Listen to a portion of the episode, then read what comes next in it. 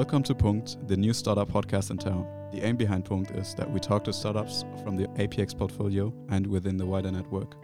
We start off with a 30 second startup pitch, then we just chat for a bit, and if in that bit, however, the startup who's joining us says their name, we cut the podcast short. So that's Punkt. Joining me today is Tito from Hug A Pet. Thank you for being here, Tito. Hey, thanks for having me, Yannick. As I mentioned, you now have 30 seconds to pitch Hug A Pet. In that 30 seconds, you are allowed to mention the company's name. After that, it's forbidden or punkt. so I will just get my phone out real quick for the 30 seconds. Oh, wow. It's timed. That's kind of nice. because I forgot it the last couple of times. So, Yeah. so All right. Let me know uh, when I can start. Here we go. You now have 30 seconds starting now. Sweet.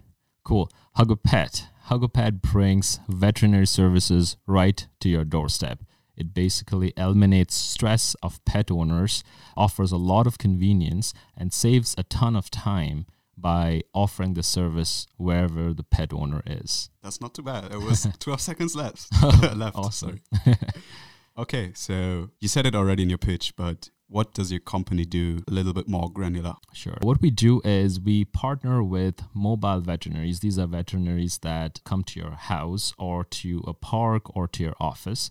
And basically, we show ourselves to customers and basically we kind of connect them together so that our veterinaries can offer the customers the service. How big is the market? It's a decent market. It's about 8.2 billion euros uh, in Europe and it's estimated to be a 100 billion uh, euro industry worldwide by 2032. Oh, wow. How much traction do you have so far? So we have about currently 600 customers, hmm and we are projected to hit 3,000 by the end of this year. How many of you are on the founding team? So uh, we are two founders, uh, me and Sebastian, Mhm. and we have a CTO, Anirudh, and we have Kathleen, a new team member. But we only have two founders. What are your backgrounds? Before this, I worked for Rocket Internet and Movinga. Uh, one of the roles was venture development, the other was head of recruitment. Mhm. And I have a background in business and finance from University of New Orleans. Uh, Sebastian, he has worked six years in startup. Uh, he has worked in Quandoo, uh, Treatwell. At Treatwell, he was the director of operations, and so he has a very operations role. So he, that's what he's also doing at our company. How did you come up with the idea of like a pet? So I was always a pet enthusiast. I own uh, six dogs. So yeah. what are their names? oh wow! Uh, It's uh, Coco, Akira, Carusa, Dana, Vice, and Yoko. Do you Yeah. do they all live in Berlin?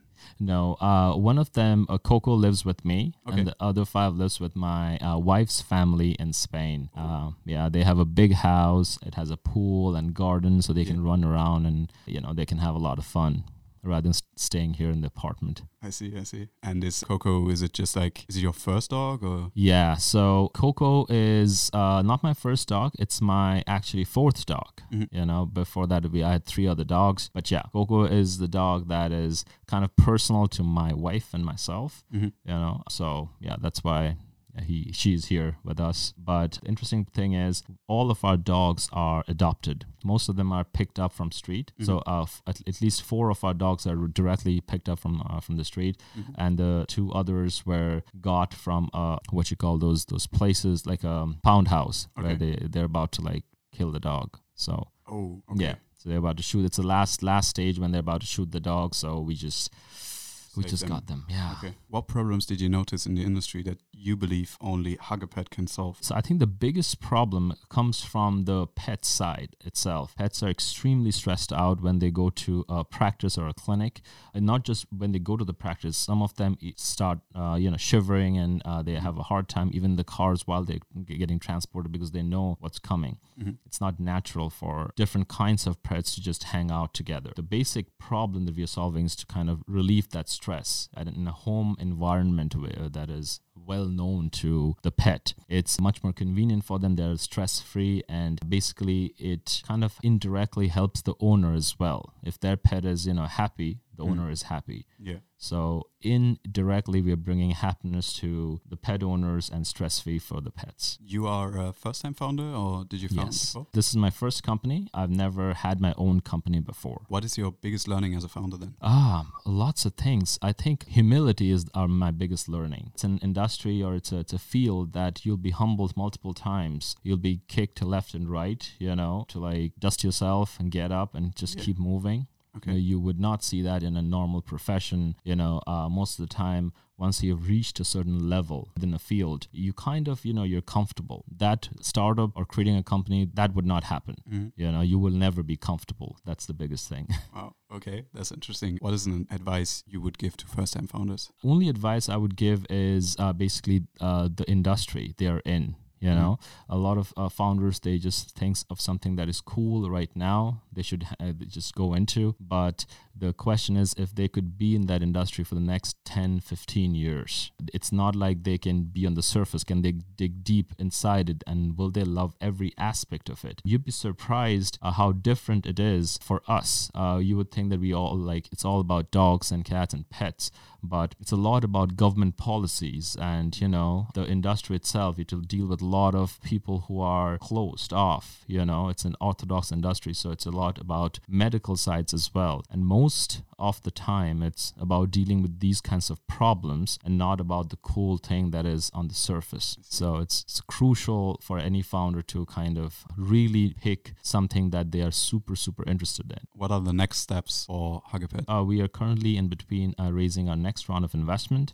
Our uh, next target is to g- get heavy on the product side. Um, so we have been focusing heavily on the customer side and have tremendous growth. Now we have the data that we can kind of take and absorb and create a rock solid product. So investments, products, and continued growth from the customer side. If you could go back and do something again, what would it be? I would maybe. Hmm, that's an interesting question. I don't know. I would probably do most of the things same as as as I did it. Maybe I would f- try to find APX sooner. I had to, yeah. Happy to hear that. We had to kind of go around here and there to right, find the right partners, and I think APX gave us tremendous push, not only in terms of investments but network and all of that, uh, which kind of would be our biggest source for all the growth that we got. So that would be probably my biggest learning till now. Okay. Where do you see Hug A Pet in three years from now on? We see it all over the place, definitely in a few countries, and going more towards the direction where it is one of the leading players in the veterinary industry. So definitely, you know, if not the one of the most precious choice for pet owners uh, when they're picking their healthcare uh, for their pets, but at least second and third.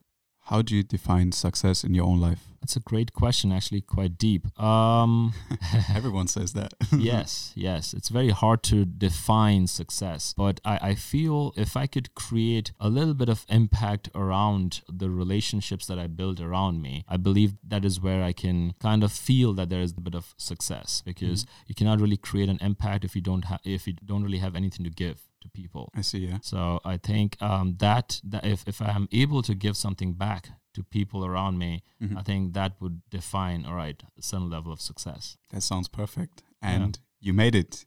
Awesome. No Alrighty. punks. No punks. So thank you so much for your time. Thank you so much, Yannick. Join us next time.